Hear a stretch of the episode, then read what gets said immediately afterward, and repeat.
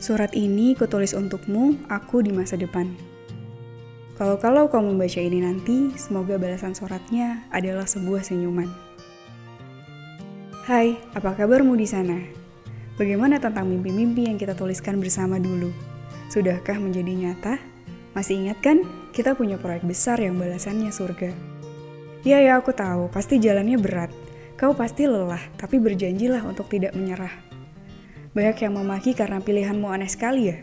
Mereka bilang rasanya kau tak butuh dunia. Tak mengapa, lanjutkanlah walau kau harus berjalan dalam sepi juga penuh duri. Tak mengapa, karena sebenarnya kita tengah seirama dengan semesta, sama-sama mengagungkan namanya. Sekarang, pasti masamu sudah senja. Masihkah ada gemuruh rindu itu di sana?